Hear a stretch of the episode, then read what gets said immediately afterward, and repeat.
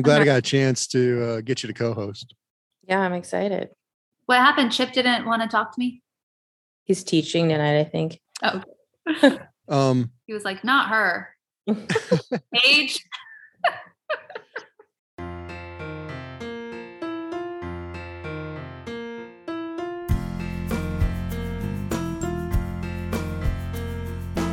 From Atlanta, a sweet southern town. At least it was until they built that goddamn airport. Am I right? I've been in that airport maybe 50 times in the past few months. That might be an exaggeration. Eh, maybe not. But yeah, it takes at least 20 minutes to get to any gate. I mean, unless the gate's right there outside of security. Well, when does that ever happen? Ah, it's like Narnia in there. Ooh, TSA pre check though. no big deal. Probably the fanciest thing I've ever done. Totally worth it. Anyway, it is the Whole World Improv Theater Podcast! Brought to you by Whole World Improv Theater, Atlanta's original home of improv. Here are your hosts, artistic director Chip Powell, and a man who gets his eight glasses of water a day with energy drinks. John Mihalik.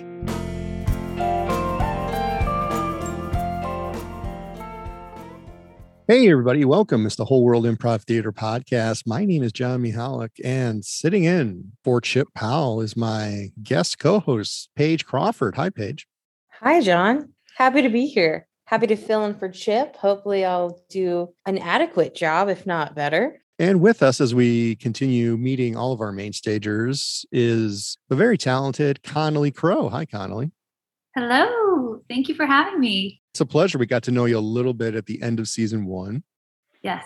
Well, much has changed Well, since we, then, for sure. we want to know all about it. Well, for starters, I am very tired, I'll admit today, because I haven't been getting good sleep lately because I recently acquired a new addiction to Uh-oh. karaoke. I got a karaoke microphone.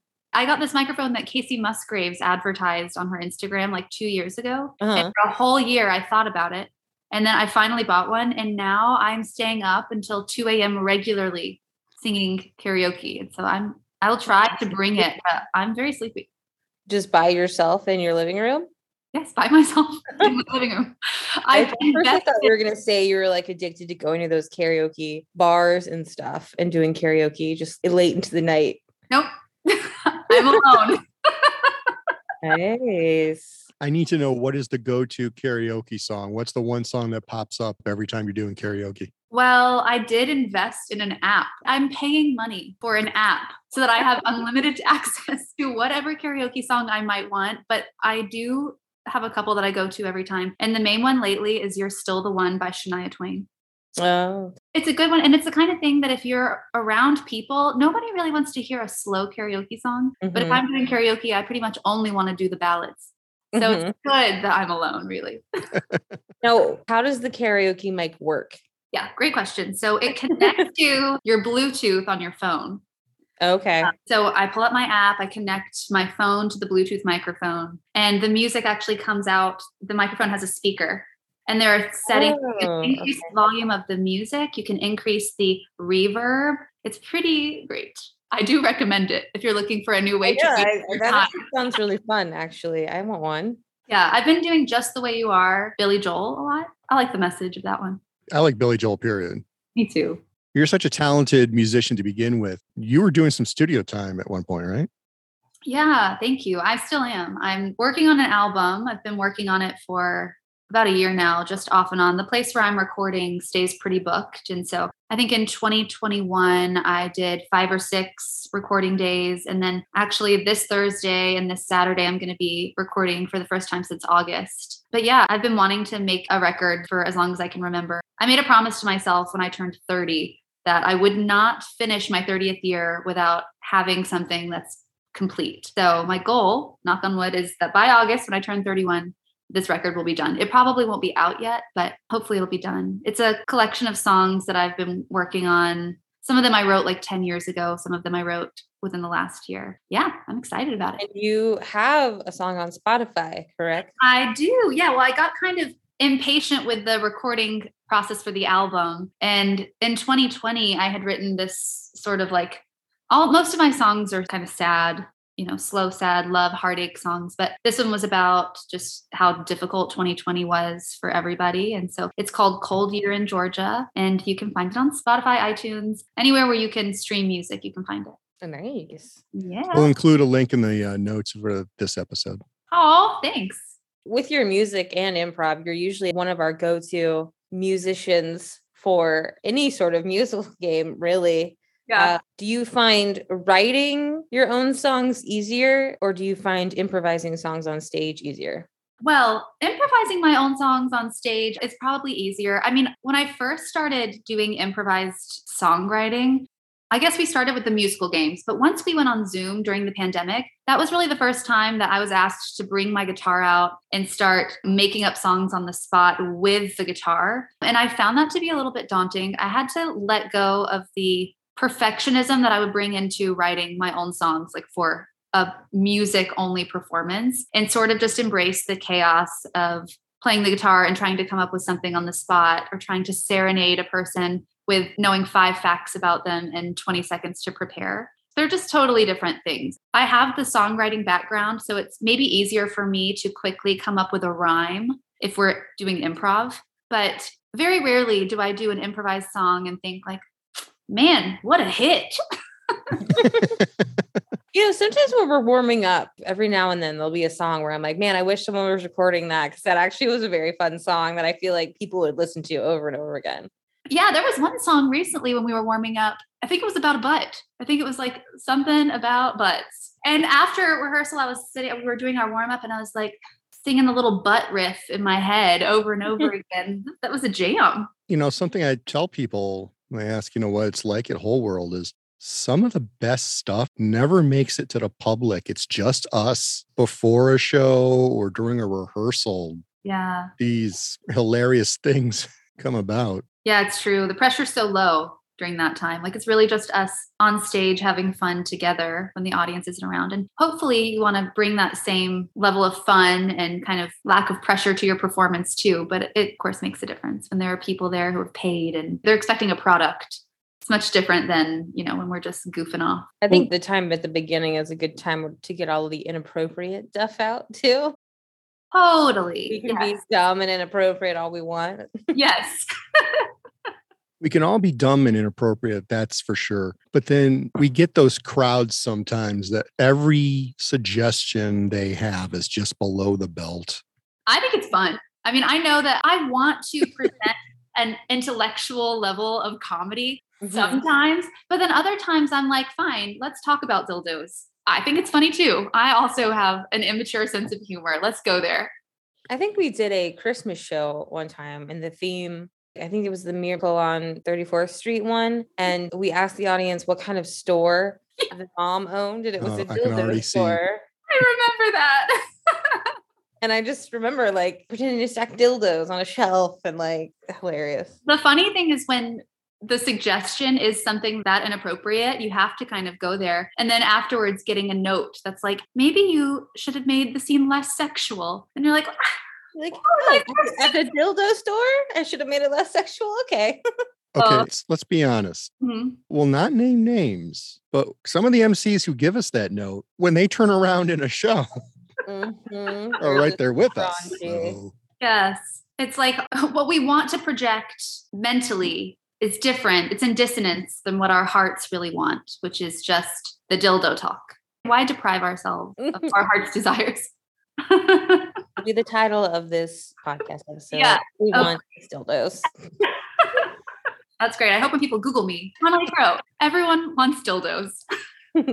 yeah. Okay. So now we know about that karaoke mic. Mhm. and it's Bluetooth too. Okay. Uh, I did say there were multiple settings. So that's what we're going to call it multiple settings. Okay. Mhm. This is what I love about the podcast is sometimes we just go to a place. Mhm. I apologize. Don't. I mark it explicit for a reason. Is there like a song that stands out that you had to do either on stage at Zoom that was maybe not necessarily the subject matter, maybe it wasn't necessarily a, a dirty one that just I'm singing about this?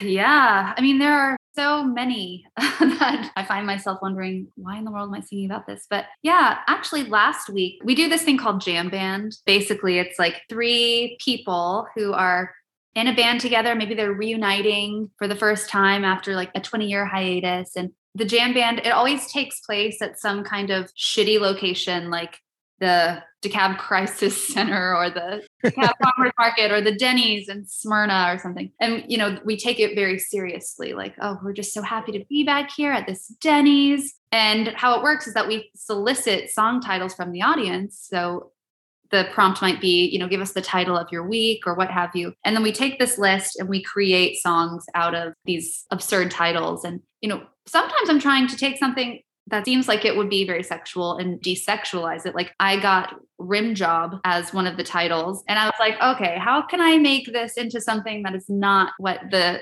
mm-hmm. audience never intended? So I found myself singing about like the rims of your car, taking yeah. it to, you know, the car fixing station, whatever that's called. Recently, we had somebody submit reduce, reuse, recycle, and um, turned that into a song about me and my bandmates just passing around the same dude. Mm-hmm. so, I'm, and it's sometimes it's hard for me too to remember even the content of what we do in these performances. Like you're present in the moment, and then I'll go off stage and I'm like, I don't even remember what was said. It was fun. We laughed and I think we put together a good scene. But since it's not scripted and since you're just trying to kind of be there, I don't always necessarily remember what we even talked about. Well, my favorite jam band was during the summer when we would do the Ponce City market shows. Maybe it wasn't summer. I don't know. It was maybe fall. And oh, um, we had to be camp counselors. it was you, me, and Lee, and we called ourselves the Clits. Yes. But it stood for counselors like leading, leading, intelligent, something, something. Yeah but it came out to Clits. And yes. since then, the Clits have made multiple returns to the stage. The Clits, I think people call into the theater wondering when we're coming back. What's happened with the Clits? Where are the Clits now? People are calling the Tabernacle. They're like, um, please find the Clits. Bring the Clits over here. Terminal West, here we come. We're going to sell out the arenas. And strangely enough, all the men who are fans of the Clits still can't quite find you guys on tour. Oh, right. We're elusive somehow to the men.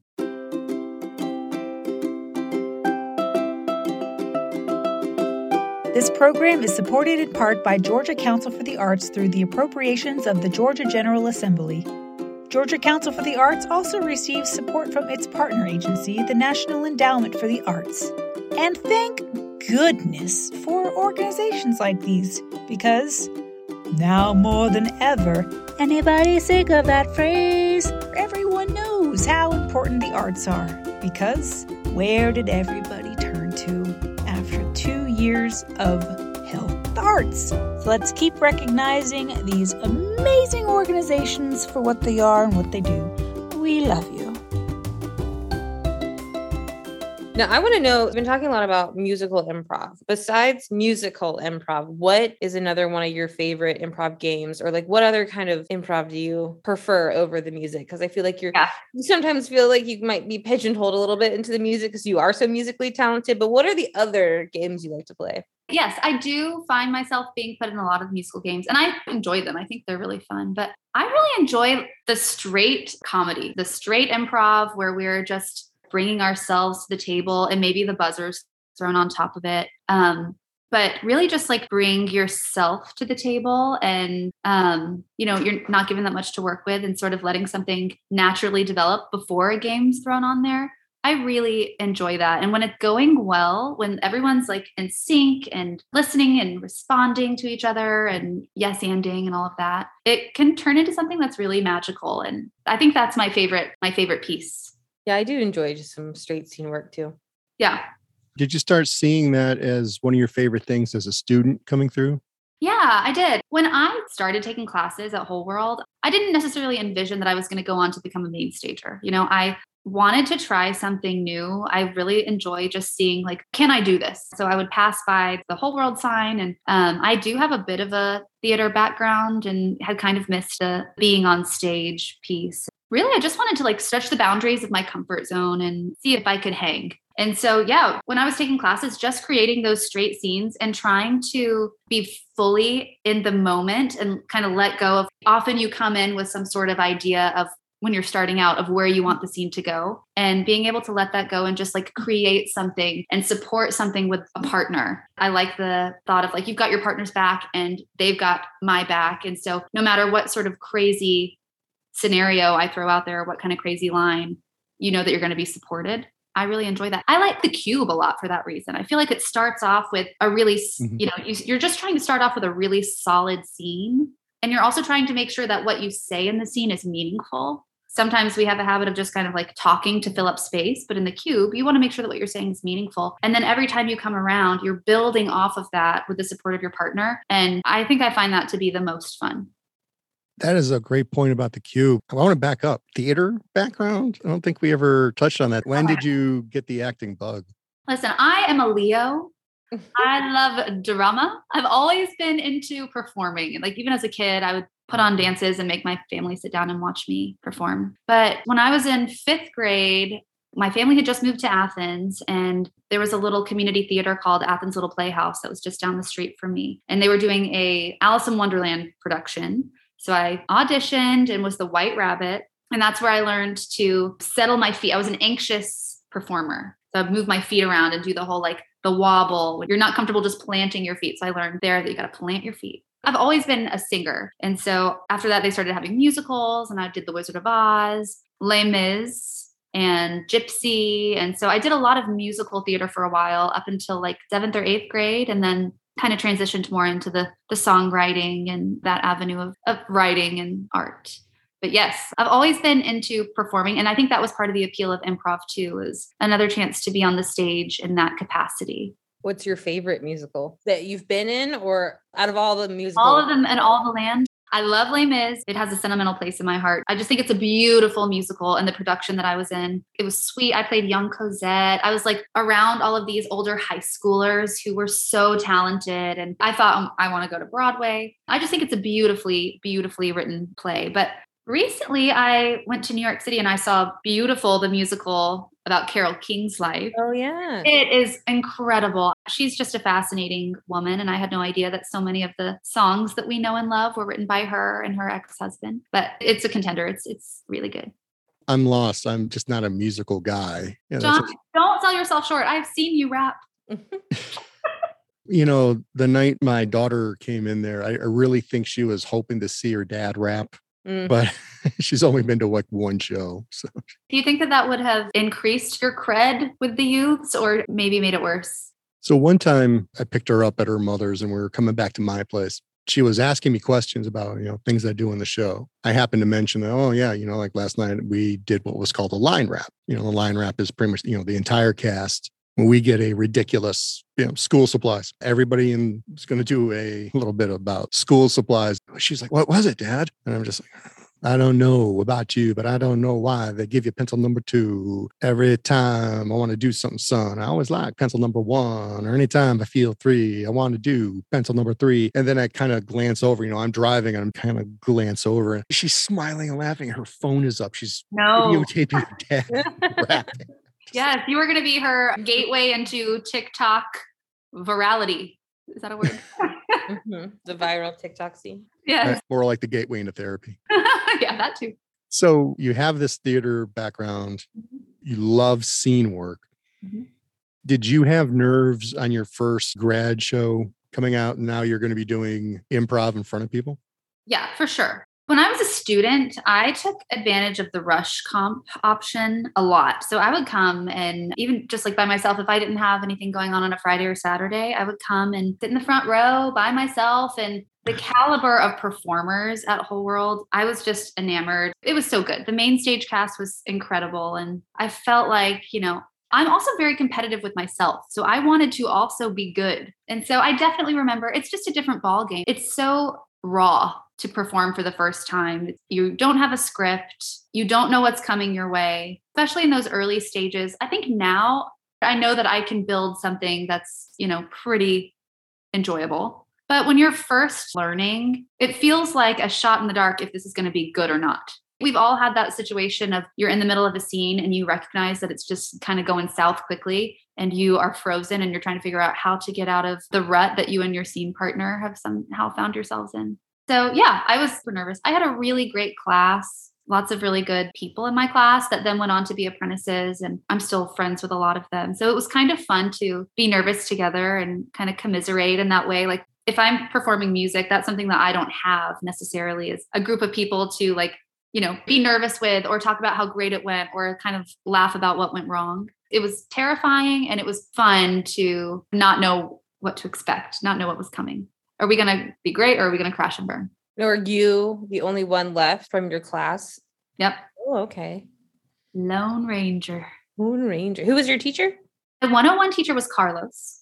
And then okay. Tanya took over after he passed away. So Tanya was my mentor for a long time. And then once I became an apprentice, she continued to be my mentor. And even today, she's still the one who I go to for notes and advice and gossip and all that. I was going to say the gossip, the gossip queen. Yeah. I think the running joke is that if there's a secret or something going around the theater, if Tanya knows about it, then eventually everyone will know about it. Yep. Except John. Except John. It's probably Except more of a John, John problem. Yeah.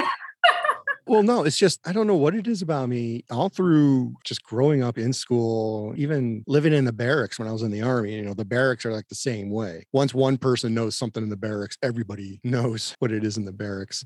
But I guess I'm just cosmically cursed to be like the last. Anytime I hear a piece of gossip, it's already been through the theater twice and nobody wants to talk about it. And I'm just like, what? I'm just learning about this. John, maybe you're not asking the right questions not nosy enough. No, no, you're right. I'm not generally not a nosy person. what was it like making it into the apprentice program? You know, it's a huge commitment to be an apprentice. It's a really big time commitment. You're doing three shifts every month and then Wednesday rehearsals. And then, depending on what your hope is for the future, you're trying to perform as much as possible so that you can get that experience, also, so that you can kind of prove yourself so I remember when I made the choice to come on, I was a little bit daunted by the time commitment. At every stage, you know, I took the classes, not necessarily thinking that I was going to go on and be an apprentice. I became an apprentice, not necessarily thinking that I would want to go on to be a main stager. And so for me, when I accepted that position, I just had kind of gotten the improv bug and I had really come to have some really good friendships at the theater. And so I was really motivated by the people to stick around. And the nice thing about a place like Whole World is that you've got this consistent, safe place to land every Wednesday. For me, it can be like a little bit of a reset if you're having a bad week. And so there's kind of a therapy element to that. And then also, it's nice to have that Friday, Saturday to watch shows, spend time with your friends. And so I was also very intimidated by the main stagers at that time. The culture was a little bit different back then when I came on. The divide between main stage and apprentice was pretty stark. It was kind of like, as an apprentice, you were fresh meat. The main stagers, I was starstruck. They were kind of doing their own thing. And I was just honored to be in their presence. And so we would have rehearsals where you have to get the guts to get up in front of these people who are so good at what they do and perform. And those first rehearsals, I would just be sweating, sitting in the corner, hoping that nobody called my name. And inevitably, someone like David Owen would be like, Connolly, you haven't performed yet. Get up there. Who on the main stage were you the most intimidated by? Because I answered this question in my podcast. So I want to know who you who you yeah. had. Um, I'm having a blank for this person's name. Hopefully they're not still there. They're not. okay. Oh, what is his name? I think I already have an idea. Was he a tall, Ryan. lanky guy? Yeah, not not Brian. Tall, lanky. Drew Quillian. Drew Quillian. Yes, yeah. it was Drew Quillian, and I'm embarrassed that I forgot his name because I then asked him. You know, we had to pick a mentor. I asked him to be my mentor first because I was like, he's so good. He'll be straightforward. So I asked him to be my mentor, but then I was too afraid of him to ever ask him for any notes. so after that, I switched to Tanya, but I found Drew to be really intimidating. I thought Grant, like you, Paige, I listened to your episode. Oh, yeah. I thought Grant was really intimidating also. I thought Jenny and Chip, I was intimidated by Chip at the time. you know, really all of them. Everyone except for Tanya. Was I on the main stage with you? Yes, Oh, I guess so I was. intimidating. Yes, I was. Maybe you were. I don't remember, Paige. I think we had a good rapport. I don't Yeah. think we talked. It was just the people who like didn't talk to us. I don't think I'm intimidating. Hopefully, I'm not intimidating. I don't want to be intimidating. No, you're intimidating in the fact that you're just so good that that can be intimidating, but you're not. As just a person, you're pretty soft. Paige, is this the first time anyone's ever called you intimidating? Probably I'm trying to think. Yeah, I don't normally get that. I don't normally get that I'm intimidating. You know what's funny is when that whole like resting bitch face thing came out, Carlos actually told me, he says, You don't have resting bitch face. You have resting bored face. And I'm like, I think I said something like snarky, and I was like, Well, be more entertaining then. what has been the biggest difference in your mind between being a apprentice member and being a main stage cast member?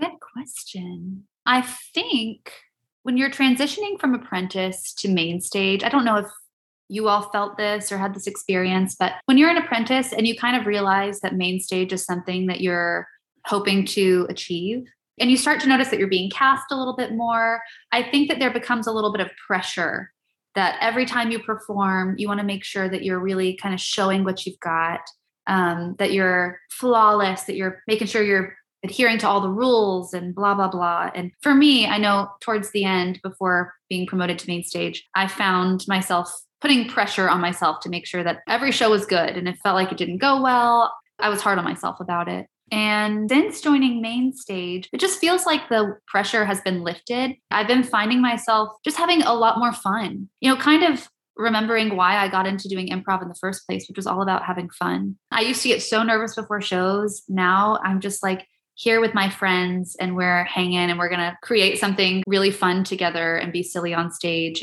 I think that when you can let go of some of those pressures that you're putting on yourself, you're able to create a much more authentic and enjoyable product. I feel like even when it's been like chaos and nonsensical, I feel like I'm coming out of shows without stressing about it and just having had fun. So I think that's the that's got to be the big thing for me. It's just fun. Mhm. I agree with that so much because you and I came up on the same day. Tell our listeners how that happened. Yes, we were all at the theater. It was a Wednesday rehearsal. And there have been some conversation about dress code happening over the past couple of weeks. Maybe there were some like dress code violations during the show. And Chip we was, all know a particular violation. yes, I wasn't going to, you know, we don't need to bring it up really, We but don't. there We have don't. been enough talk to where this felt realistic and reasonable. And I came in, and normally I'm always trying to look cute, but this particular day, I came in and like not looking that great.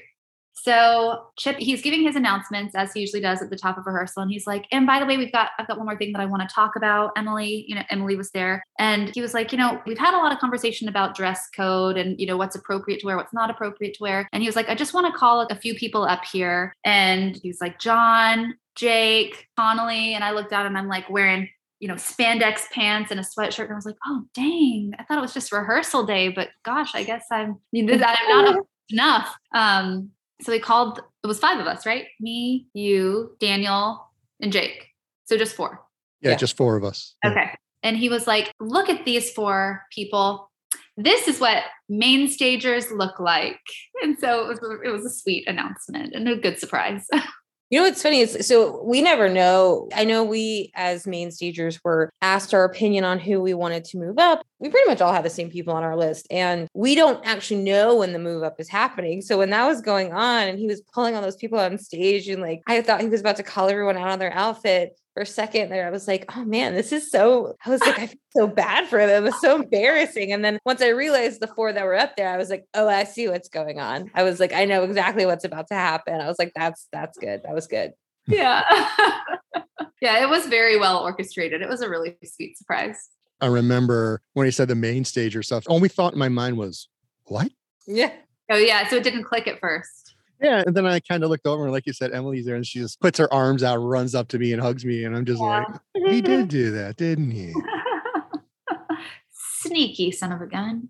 I think it would have been fun to be moved up with people. I moved up by myself and it was very anticlimactic. It was just the beginning of a rehearsal and then it was just kind of like, all right, moving on. And I was like, okay. Yeah. I think it would have been fun to like move up with some people at the same time.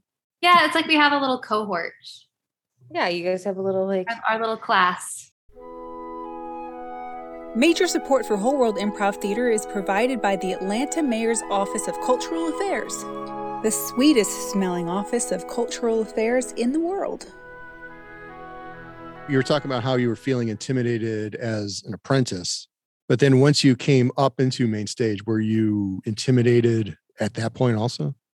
I have to say that I didn't actually feel, I felt really welcomed by the time I moved up. And I do, again, think that the culture has shifted a little.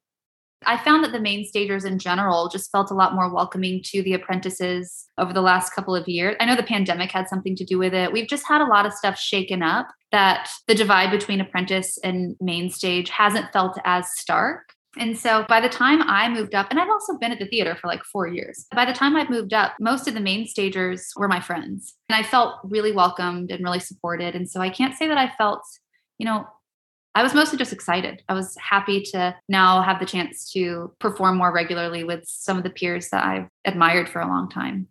I think what helps is the fact that our rehearsals were just kind of all together. Because when I was coming up, when I was in ISP, there was still that divide of like the main stagers go and rehearse with main stage, the apprentice stays here, and they either stay as one group of apprentices or they split up into two groups of apprentices. So I remember there's a very big divide during rehearsals. And I don't, I think I think I had one official main stage rehearsal, and that was the day I got moved up. And then the other ones were like random game nights, and then they just kind of went away. So I feel like out of my time, I don't feel like there's really been a separation of main stage apprentice rehearsals in a very, very, very long time. Yeah. Which I think helps with the integration of apprentice and main stage. Yeah, and let's give credit where credit's due. Chip has always been open to input. And I remember a number of apprentices sort of asked, well, can we get some individual workshops on Mhm. individual skills? I know, Paige, you taught a character workshop.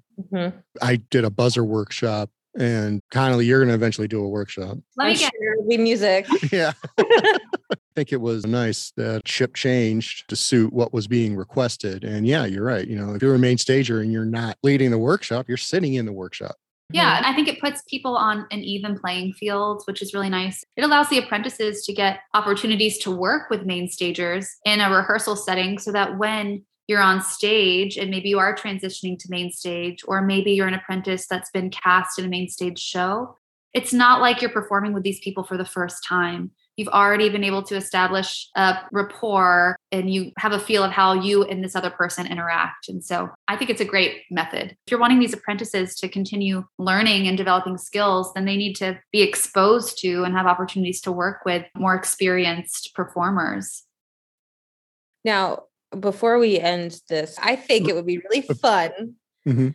if Connolly, if you have your guitar with you, what if we did like a improvised song right now? Like, what if you improvise a song right now with something we give you? Well, I have to go get my guitar, but I'll do it, Paige. Oh, well, we, I mean, we've been talking this whole time about, you know, you and your guitar and your improv song skills, and I think we're, we're ending around seven thirty. So I feel like the next ten, minutes, like, let's get the Connolly original song on here. Okay, but if it becomes a hit, you got to give me the money. Okay, Let me go get my guitar.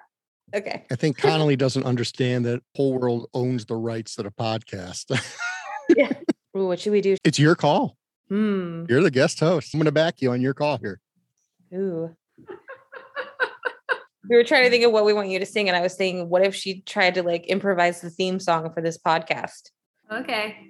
Like improvise a whole world, the podcast theme song. Whole World the Podcast theme song. Great.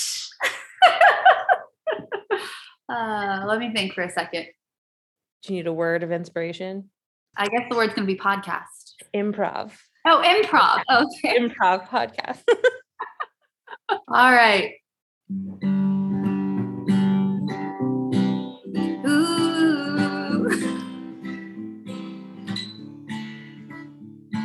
It's the Whole World Theater Podcast, entertainment that will last you at least one drive to the grocery store. It's the Whole World Theater Podcast. What's it about? Don't ask, cause it's improvised, so who knows what it's gonna be for? It's for you and me and anyone who likes to do improv. Yeah, yeah, yeah, yeah, yeah, yeah. It's great songwriting there. Whole World Theater Podcast. Entertainment that will last you at least while you're using the bathroom. You can listen in the shower. It's just about an hour, and it's mostly my friends just shooting the shit. If you need something to do, put it on for a second or two, but you might get hooked because it's gonna be so good. Oh, John and Chip, they're really a kick. They're so very funny and their banter is on fire. Paige comes too. Yeah, that's the truth. Paige is also really great. It's the Whole World Theater Podcast. That was amazing. I'm not even joking. That was so good. Thank wow, you. thank you.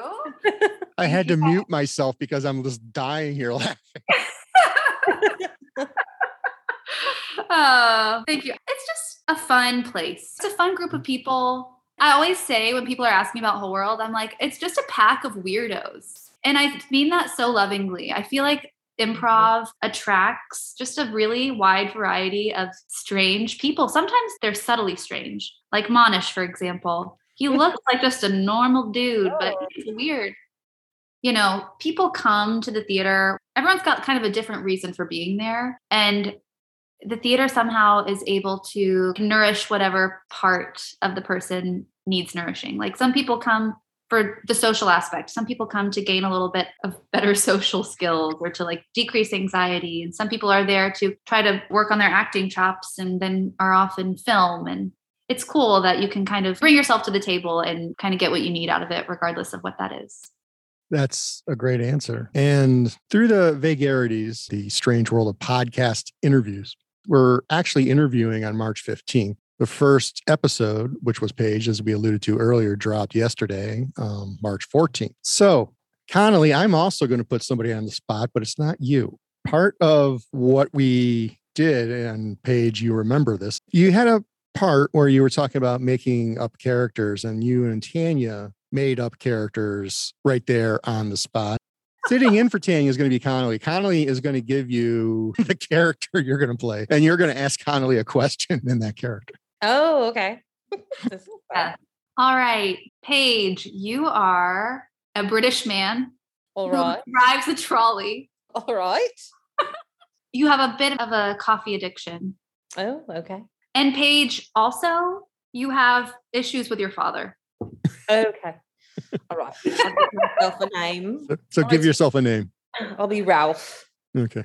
Oh, hello. Thank you so much for having me on the podcast, John. I really appreciate it. I'll be taking over for Paige for the rest of the time. Um, my name's Ralph. You know what I love on a cold, windy day, rainy day like today? I love a great pour over, pour over coffee. It's so great. Um, sorry, let me get my British accent back here. All right. Um, you know, I can ask you this question um, before, you know, I've got to go talk to my dad later, and he's just the worst man on the planet. So, Connolly, I've got to know what's your favorite coffee order?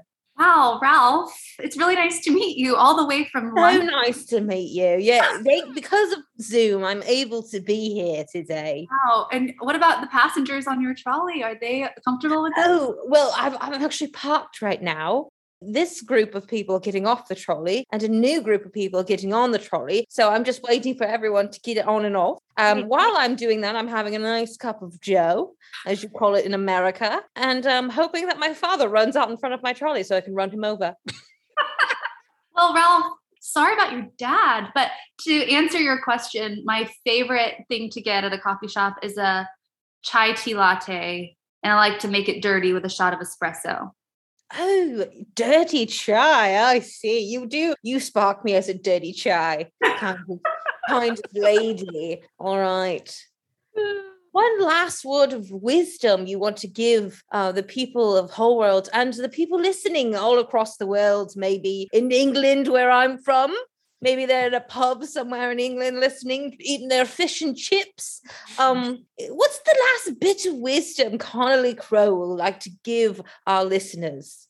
Wow, I'm really going to speak to the international fan base here when I say just remember why you signed up to do improv in the first place. I do feel like that is probably the best piece that I can give. I think that we can get clouded with all of these pressures to perform well and to impress the higher ups and be promoted to main stage or whatever. But if you can remember why you're there, which is usually to have fun, and if you can let yourself have fun and really just show up as who you are, then you're going to be all set. Oh, absolutely. You know, my father's always pressured me to be a better trolley driver. And I, you know, only having one arm, it's been very hard to drive and hold my coffee at the same time. So I really understand what you mean. Like, I used to have fun driving trolleys and I have to get back to that, don't I? you do. And maybe, you know, there's technology now that could help you get a bionic arm, maybe to help you with, with those turns on the trolley.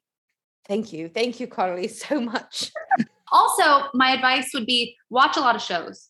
I do feel like that has really helped me is going and watching a lot of main stage shows. You learn a lot just from watching. Ralph. Excellent advice, Carly. Well, Ralph, thank you for sitting in. And as we wrap up, please convey my thanks to Paige for sitting in as part oh, of the program's guest host. Sorry, she had to dash off. And Connolly, thank you for joining us, being, dare I say, a friend of the pod. Well, thanks for having me. It was really fun. Play us off, Connolly. Play us off. Great. Thank you for letting me. One more time. The whole world podcast theme song. Oops, I forgot how it goes. Or the goodbye, the goodbye song. Okay.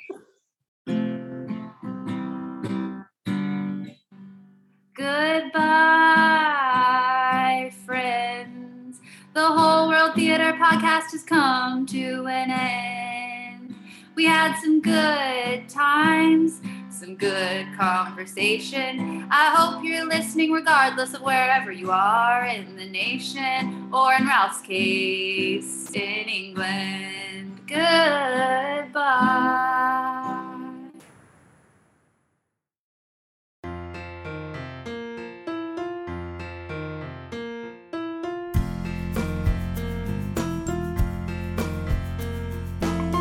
Thanks for listening to the Whole World Improv Theater Podcast, a podcast John finishes while watching Looney Tunes.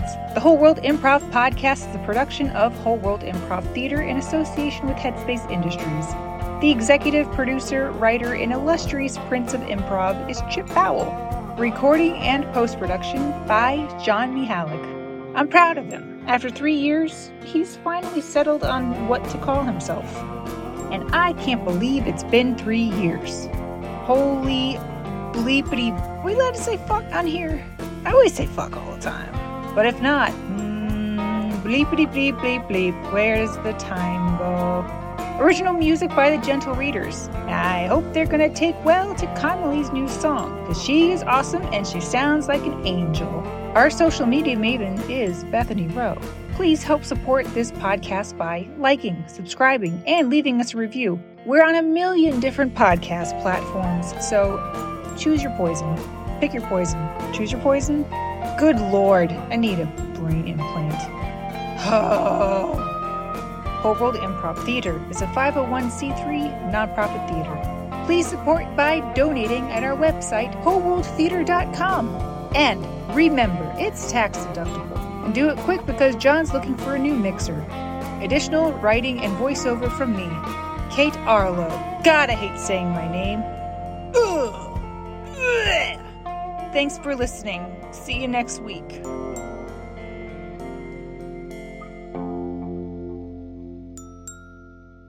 So I listened to my episode last night with my mom because I was like, oh, yeah, I was like, my episode dropped, and she was like, I want to listen, so we listened to it, and I was like, I was like, man, I want to do podcasting. It was so much fun. You're very natural. Oh, thank you. Thank you.